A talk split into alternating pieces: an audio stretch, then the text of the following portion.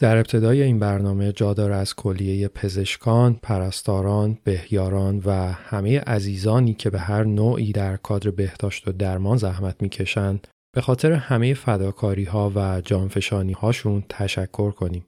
همچنین به اون قهرمانانی که در راه خدمت رسانی زندگی ارزشمندشون رو از دست دادن و به بازماندگان بزرگوارشون ادای احترام می‌کنیم.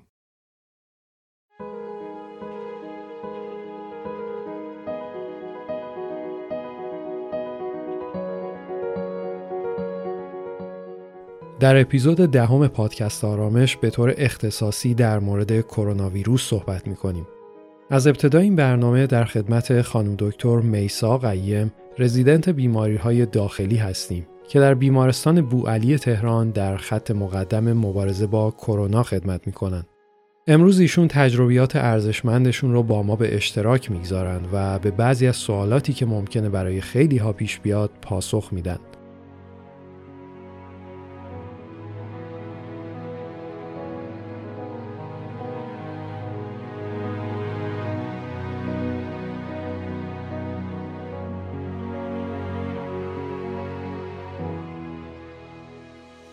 سلام من آرش فیروزبخش هستم و صدای من رو در اپیزود دهم پادکست آرامش میشنوید.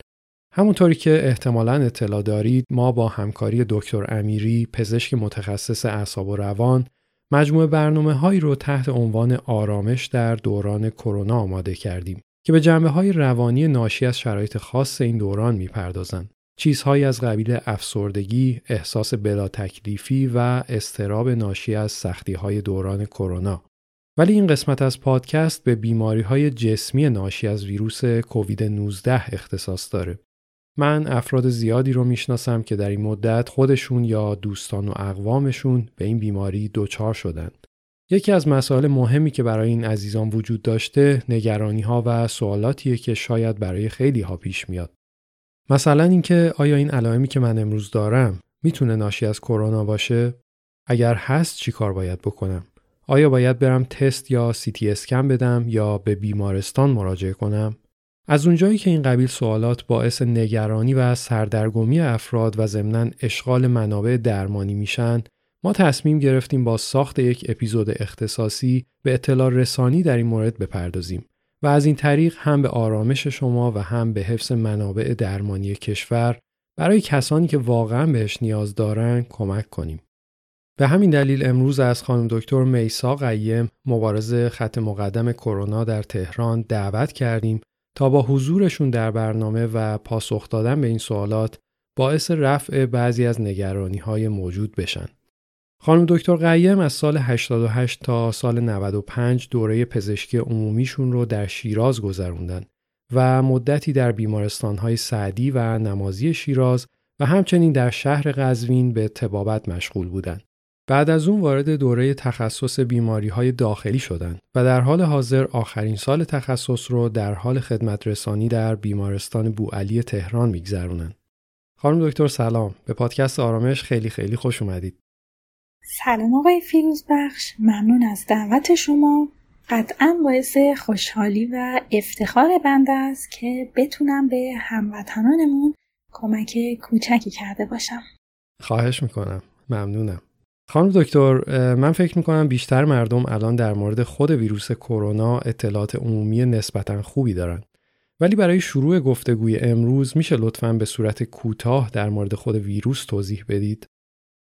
در واقع ویروس کرونا از خانواده بتا کرونا ویروس هاست که قبلا هم با اون مواردی از ابتلا رو داشتیم.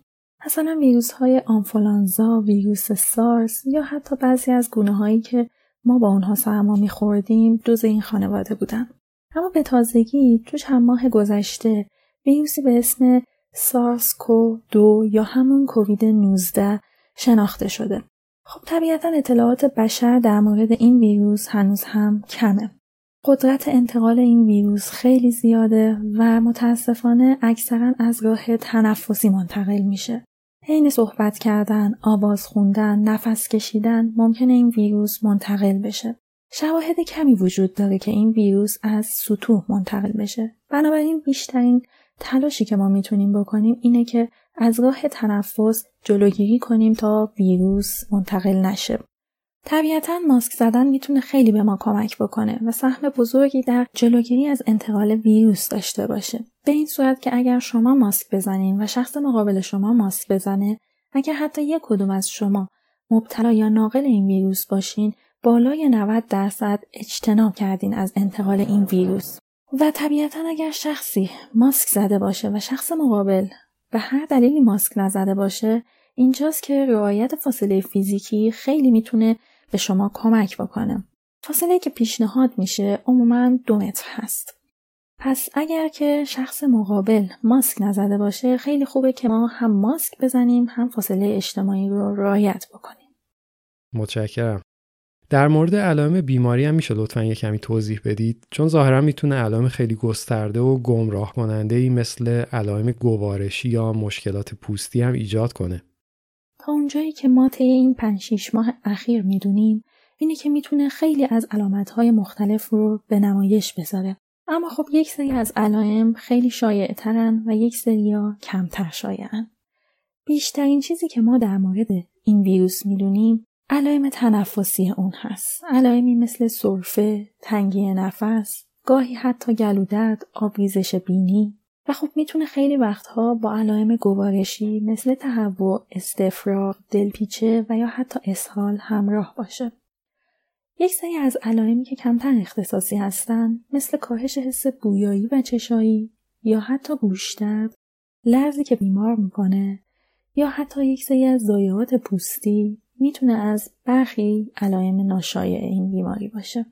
خانم دکتر این درسته که درصد بسیار بالایی از مبتلایان بدون علامت هستند ولی می‌تونن ناقل ویروس باشن؟ بالای 60 درصد موارد شخص بدون علامته و متوجه نمیشه که اصلا دچار ابتلا به این ویروس شده. گاهی اوقات شخص خودسرانه یا به هر دلیلی تست انجام میده و تستش مثبت میشه. از اون طریق متوجه میشه که ناقل این ویروسه. و در خیلی از موارد بالای 80 درصد موارد بیماری کاملا خود محدود شونده است و مثل یک سرماخوردگی در خونه و با مراقبت های سرپایی بهبود پیدا می‌کنه. فرمودید بیش از 80 درصد موارد با مراقبت در منزل بهبود پیدا می‌کنند. به نظرم این خیلی دلگرم کننده است. میشه لطفا در مورد روند پیشرفت بیماری توضیح بدید چون خیلی با دیدن اولین علائم بیماری استرس می‌گیرن که نکنه حالشون به سرعت بد بشه و همین باعث میشه که سریعا مراجعه کنن و درخواست تست یا انجام سی تی اسکن بدن. آن چیزی که ما تا این لحظه می‌دونیم اینه که عموما بیماری سه فاز داره. فاز اول همون فازیه که عموما افراد بدون علامت هستن یا حتی اگر علامت دار باشن ممکنه یکی از این علائمی که خدمتتون ارز کردم رو داشته باشن. مثلا حتی یک بدن درد یا کوفتگی که با همیشه فرق بکنه ممکنه یک علامت ویروس کرونا باشه و خب به تنهایی بهبود پیدا بکنه. ممکنه زمان ببره اما معمولا خود محدود شونده است. و یا حتی یک یا دو نوبت تب و لرز، سردرد یا حتی علائم گوارشی. این موارد معمولا به صورت سرپایی با درمانهای خانگی، استراحت، تغذیه مناسب و نهایتا استفاده از برخی مسکنها برای بهبود علائمی مثل کوفتگی یا کاهش تب کافیه. اما فاز دوم مقداری از این فاز همپوشانی با فاز اول داره یعنی علائم ابتدایی شخص ممکنه به مرور کمی بیشتر بشه مثلا اگر یک نوبت تب می‌کرده الان در روز سه چهار نوبت تب می‌کنه و اون تب قابل پیشگیری با قرص های مسکن یا تبور به تنهایی نیست. در واقع درجه حرارت بدنی که بالای 37.5 درجه باشه رو تب در نظر می‌گیریم. تبهای خیلی بالا مثل 39 درجه 40 درجه قطعا قطعا ارزش پیگیری دارن. در این فاز ممکنه علائم پیشرفت بکنه. مثلا حتی همون اسهال یا علائم گوارشی چند نوبت در روز تکرار بشه و یا حتی علائم تنفسی به علائم گوارشی اضافه بشه. شخص تنگی نفس هایی داشته باشه که خب اون تنگی نفس ها مانع از انجام فعالیت های روزمره شخص بشه. اون شکایتی که اکثر بیماران دارن به این صورته که زمانی که می‌خوان نفس بکشن احساس می‌کنن که نفس کم میارن و یا حتی ممکنه دچار درد یا سوزش در قفسه سینه بشن. این موارد حتما حتما نیاز به پیگیری داره. به این صورت که شما حتما باید با پزشک خودتون در تماس باشید.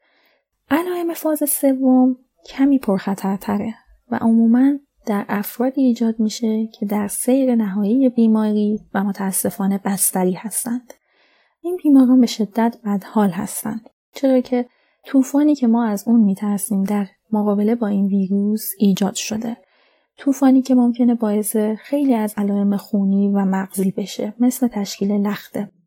اما اون چیزی که نباید شما رو بترسونه اینه که اگر به موقع و زود هنگام مراجعه بکنیم تا بالای 50 درصد موارد و یا حتی بیشتر می‌تونیم با درمانهای موجود جلوی این طوفان رو بگیریم و از تبدیل شدن اون به لخته خونی و انواع سکته ها جلوگیری بکنیم. متشکرم. پس اینطور که من متوجه شدم در واقع در فاز اول که فقط علائم خفیف وجود داره در صورتی که کسی بیماری زمینه ای نداشته باشه بهتر خودش رو قرنطینه کنه و با مراقبت در منزل انتظار بهبودی داشته باشه.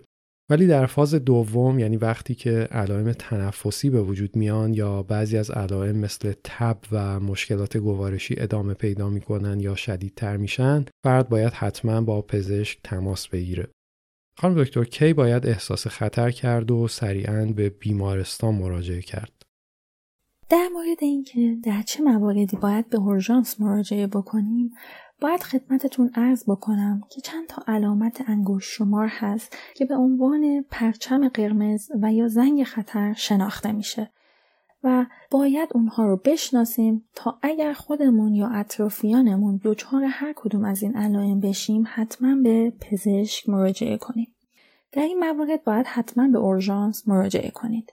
احساس تنگی نفس کسی که نمی‌تونه به خوبی نفس بکشه و یا حتی در کلامش بریده بریده صحبت می‌کنه نشون میده که دچار مشکل تنفسیه و یا حتی سنگینی در قفسه سینه. گاهی بعضی از افراد دچار سرگیجه میشن. این سرگیجه و عدم آگاهی شخص به زمان و مکان باید حتما پیگیری بشه. تبی که بالا باشه، تبی که بالای 38 و نیم 39 40 درجه باشه، باید حتما به صورت اورژانسی به پزشک مراجعه بکنه. گاهی برخی از افراد دستگاهی به اسم پالس اکسیمتر در منزل دارن که به وسیله اون می‌تونن سطح اکسیژن خون رو اندازه بگیرن.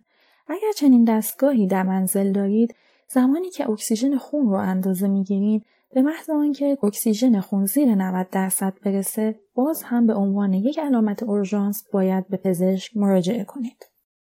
متشکرم. سوال بعدی اینه که چند روز بعد از تماس با یک فرد بیمار یا فردی که مشکوک به بیماریه ممکنه اولین علائم رو در خودمون ببینیم. در مورد آنکه علائم شما کی شروع میشه باید بدونیم که عموما در هفته اول یا نهایتا هفته دوم بعد از تماس با این ویروس علائم شما ظاهر میشه که ممکنه خیلی هم خفیف باشه و شما متوجه نشید. و صرفا یادتون بیاد هفته پیش یک روز من سردرد عجیبی داشتم یا حتی دچار یه کوفتگی شده بودم. اینها عموما به درمانهای خونگی جواب میدن. توی این موارد نباید نگران اتفاقات بعدی باشید. قرار نیست بعد از بهبودی دچار علائم عجیب غریب و اتفاقات ناخوشایندی باشید. مثلا خیلی از بیماران ما نگرانند اگر الان خوب شدن نکنه در آینده دچار تشکیل لخته یا انواع سکته ها بشن. باید بهتون بگم که نه. همچین چیزی وجود نداره و یا حداقل توی این چند ماه ما در بیمارانمون ندیدیم. اگر دچار این بیماری شدید و به خوبی در منزل بهبود پیدا کردید نگران اتفاقات بعدی نباشین. شما بهبود پیدا کردید. این حرف شما خیلی دلگرم کننده بود و فکر می‌کنم نگرانی خیلی از افراد رو برطرف می‌کنه. پس با مشاهده علائم خفیف نباید استرس بگیریم که حالمون ممکنه یه دفعه بد بشه. ضمنا بعد از بهبود هم نباید نگران باشیم که دوباره بیماری برمیگرده یا عواقبش ممکنه خطرناک باشه. لطفا در مورد احتمال تخریب بافت ریه هم کمی توضیح می‌دید چون فکر می‌کنم نگرانی خیلی از افراد این باشه. در مورد از بین رفتن بافت ریه در این افراد باید بگم همه بیماران دچار علائم تنفسی نمیشن و قرار نیست همه اونها از بین رفتن بافت ریه رو تجربه بکنند. طبیعتا در اشخاصی که پرخطر هستند مثلا افراد سیگاری یا افرادی که از قبل مشکلات ریوی داشتند ریسک تخریب بافت ریه بیشتره. اما به این معنی نیست که بافت ریه از بین میره. و در افرادی که جوان هستند یا سابقه هیچ بیماری ندارند و یا علائم خیلی خفیفی داشتن عموما در طول زمان بافت ریه ترمیم میشه و جای نگرانی وجود نداره. متشکرم. خانم دکتر البته شما به این موضوع اشاره کردید ولی چون این موضوع نگرانی خیلی هاست می‌خوام مجددا ازتون بپرسم. چقدر احتمال داره کسانی که به بیماری خفیف مبتلا شدن یعنی مثلا علائم شبیه سرماخوردگی خفیف یا علائم گوارشی خفیف دارن یه دفعه حالشون بد بشه و به وضعیت خطرناک برسن؟ خیلی از افراد نگران اینن. که نکنه فازهای ابتدایی بیماری رو ما متوجه نشیم و بلافاصله دچار یک از بین رفتن بافت یا علائم شدید در حد مرگ بشیم. باید بگم که ما تا به حال چنین مواردی نداشتیم. اکثر افرادی که با این سناریو مراجعه کردند به این صورت بوده که یا علائمی از قبل داشتند و اون رو جدی نمی گرفتند یا افرادی بودند که سابقه بیماری های زمینه ای داشتند. یکی از این بیماری های زمینه خیلی خیلی مهم دیابت کنترل نشده است. توصیه می کنم همه افرادی که بیماری های زمینه ای دارند مثلا در حال حاضر به علت بدخیمی در حال انجام شیمی درمانی هستند یا برخی از افرادی که دچار بیماری های قلبی هستند یا بیماری هایی با زمینه روماتولوژی دارند بهتره به صورت مداوم با پزشکشون در این برهه زمانی در ارتباط باشن. پس در واقع اگر کسی علائم خفیفی داره و بیماری زمینه ای هم نداره بهتر قرنطینه و استراحت رو در پیش بگیره و خیلی هم نگران نباشه.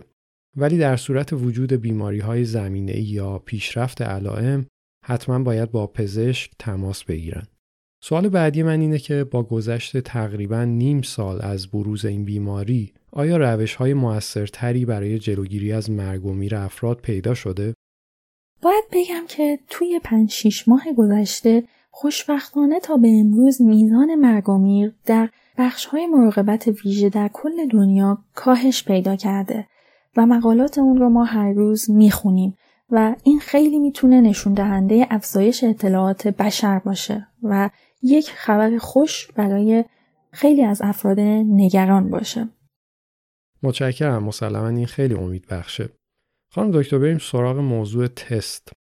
کی باید تست بدیم؟ اصلا لازمه که تست بدیم و چه نوع تست وجود دارن و کدومشون دقیق تر از بقیه هستن؟ اونچه که مسلمه اینه که برای تشخیص این بیماری شرح حال شما خیلی مهمه. یعنی پزشک بر اساس شرح حال شما تصمیم می‌گیره که آیا شما مبتلا هستید یا خیر.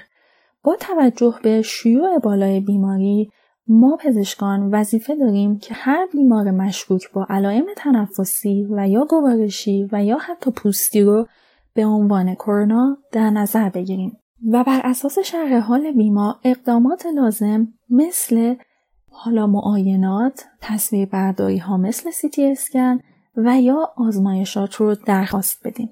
اونچه که مسلمه اینه که تست های کرونا ممکنه به ما کمک بکنه در تشخیص اما هیچ گونه قطعیتی متاسفانه وجود نداره.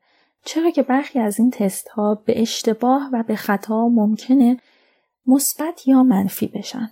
اما آنچه که برای ما مهمه برای تشخیص بیماری فقط و فقط تست نازوفارنکسه به این معنی که از دهان و بینی شما با وسیله به اسم سواب نمونه گرفته میشه.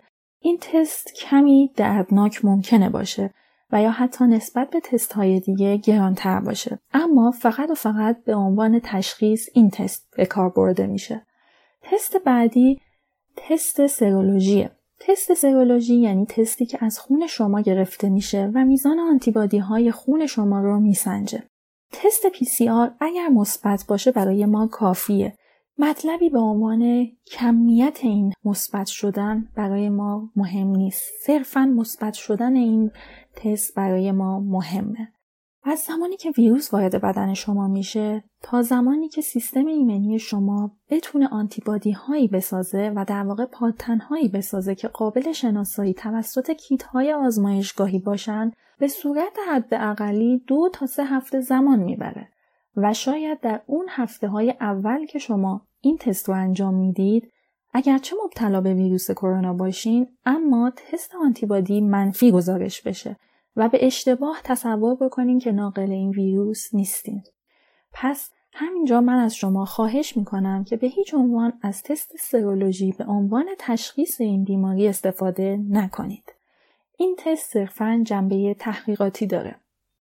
متشکرم این بخش صحبتتون مسلما خیلی ها رو از سردرگمی در میاره. چون من بارها دیدم که افراد برای رفع نگرانی از اینکه به کرونا مبتلا شدن یا خیر به آزمایشگاه ها مراجعه می‌کنن و آزمایش خون میدن که در واقع به گفته شما تست سرولوژی به حساب میاد و تا دو سه هفته پس از ابتلا مثبت نخواهد شد. بنابراین انجامش در خیلی از مواقع تقریبا ارزشه. سوال بعدی من در مورد احتمال ابتلای مجدد به این بیماریه. من به تازگی خوندم که ابتلا به کرونا مسئولیت دائمی ایجاد نمی‌کنه و بعد از دو سه ماه فرد ممکنه مجددا مبتلا بشه. آیا این حرف درسته؟ اونچه که مسلمه و در حال حاضر در بیماران ما گزارش میشه و در مقالات معتبر دنیا هم گزارش شده این هست که بعد از یک تا دو ماه متاسفانه سطح این آنتیبادی ها افت پیدا می‌کنه و شخص مثل بقیه افراد مستعد به ابتلای مجدد میشه. به همین خاطره که ما میگیم به هیچ عنوان از این تست به عنوان تشخیص و یا حتی پیگیری استفاده نکنید. چرا که متاسفانه با وجود سطح آنتیبادی های بالا ما مواردی از ابتلای مجدد رو داریم و طبیعتا هیچ کدوم از ما پزشکا دوست نداریم که شخص یک اطمینان خاطر کاذب داشته باشه و رعایت نکنه و متاسفانه دوباره مبتلا بشه. پس در واقع افرادی که سابقه ابتلا رو داشتن باید مثل سایرین به رعایت یک سری مسائل ادامه بدن. فکر می‌کنم این موضوع ضمنا از این جهت مهمه که این افراد با فرض اینکه مسون هستن ممکنه مجددا مبتلا بشن و ناقل بیماری به سایرین هم باشن. خانم دکتر در مورد قرنطینه یکم توضیح می‌دید در مورد مدتش و ضمنا اهمیتش چون من از بعضی از آشنایان شنیدم که قرنطینه فرد مبتلا رو جدی نمی‌گیرند و مثلا اون فرد به همراه سایر اعضای خانواده غذا می‌خوره یا حتی تو کارهای آشپزخونه بهشون کمک می‌کنه. قرنطینه به این معنیه که شخصی حامل بیماری یا ویروسیه که می‌تونه برای دیگران آسیبزا باشه و برای اینکه جلوگیری بکنیم از انتقال این ویروس شخص رو قرنطینه می‌کنیم. در این مدت خود شخص و تمام وسایل باید قرنطینه بشه. از سرویس بهداشتی جدا استفاده بشه. وسایل شخصی اون فرد کاملا جدا باشه. اگر می‌خواد به بیرون از اون محل قرنطینه بره حتما حتما باید ماسک بزنه. ترجیحاً توصیه میشه اگر شخصی در منزل حامل این ویروسه در یک اتاق قرنطینه بشه و کمتر از اون اتاق بیرون بیاد. اگر هم بیرون اومد حتما ماسک بزنه. نگران کولر هم نباشید. شواهدی به این صورت وجود نداره. اما حتما پنجره را در منزل حداقل یک پنجره را باز بذارید. از اولین روزی که علامت شما شروع میشه هر علامتی با توجه به اینکه گفتیم هر علامت مشکوکی باید کرونا به حساب بیاد مگر اینکه خلافش ثابت بشه. حتی اگر سردرد یا کوفتگی بدن دارید و یا حتی به تنهایی حس گویایی شما مختل شده از آن روزی که دچار این علائم میشید باید حتما حداقل ده روز و حد اکثر چهارده روز قرنطینه باشید. در مواردی که شخص بستری هست حداقل 21 روز این مطلب باید رعایت بشه. اگر طی این ده روز یا چهارده روز همچنان علامت دارید باید حداقل برای سه روز متوالی تب شما قطع شده باشد. می توان از تست PCR هم استفاده کرد. اما به صورت روتین استفاده از اون توصیه نمیشه. خانم دکتر قیم بسیار بسیار سپاسگزارم از وقت با ارزشتون و این همه اطلاعات مفیدی که امروز در اختیار ما قرار دادید. امیدوارم بتونیم باز هم در برنامه های آینده پادکست آرامش از تخصص و تجربیات شما استفاده کنیم. تا اون زمان براتون آرزوی تندرستی و آرامش دارم. عزیزان اگر هنوز هم سوالی در مورد کرونا براتون باقی مونده یا در مورد هر کدوم از صحبت‌های مطرح شده شک دارید باید بهتون اطلاع بدم که خانم دکتر میسا قیم در اینستاگرام دارای صفحه بسیار فعالی هستند و جدیدترین اطلاعات در مورد این بیماری و تحقیقات رو به اشتراک می‌ذارن. ضمنا اگر مایل هستید که توسط ایشون از راه دور ویزیت بشید یا ازشون مشاوره بگیرید می‌تونید از طریق اپلیکیشن هایی که در پیج اینستاگرامشون معرفی کردن این کار رو انجام بدید. متاسفانه من امکان نام بردن این اپ ها رو در این برنامه ندارم. ولی لینک صفحه اینستاگرام خانم دکتر قیم در وبسایت پادکست آرامش در بخش مهمانان قرار گرفته و از این طریق می‌تونید راحت تر به ایشون دسترسی پیدا کنید.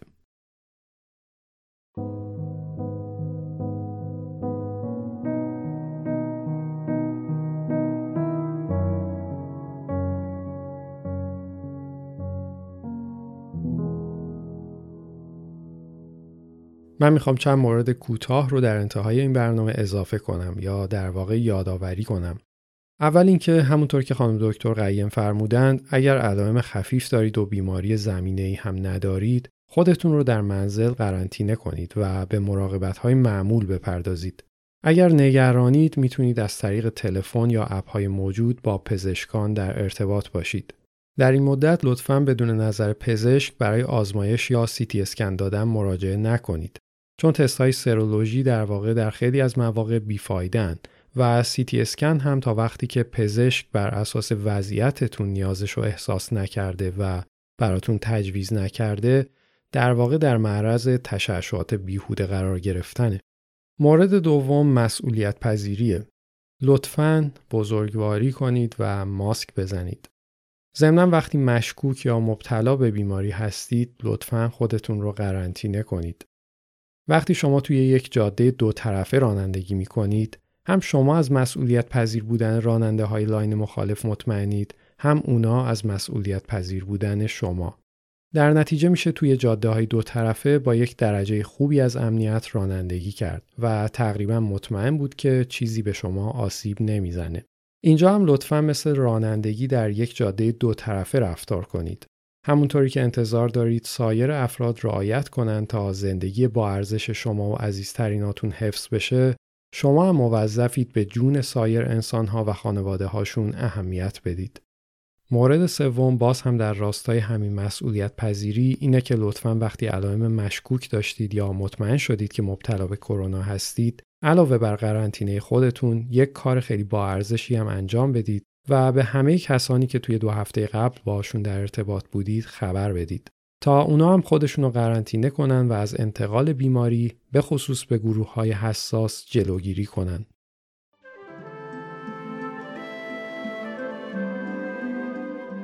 خب عزیزان برنامه امروز به پایان رسید. در انتها خدمتتون عرض می کنم که فایل صوتی این برنامه به همراه مجموعه آرامش در دوران کرونا که به جنبه های روانی این دوران خاص اختصاص داره برای دانلود مستقیم در وبسایت و ضمنا کانال تلگرام پادکست آرامش قرار گرفته. لطفا این برنامه رو با سایرین هم به اشتراک بگذارید تا از این طریق بتونیم در کنار هم و با حمایت از همدیگه از این دوران سخت گذر کنیم. من آرش هستم و براتون آرزوی سلامتی و آرامش دارم.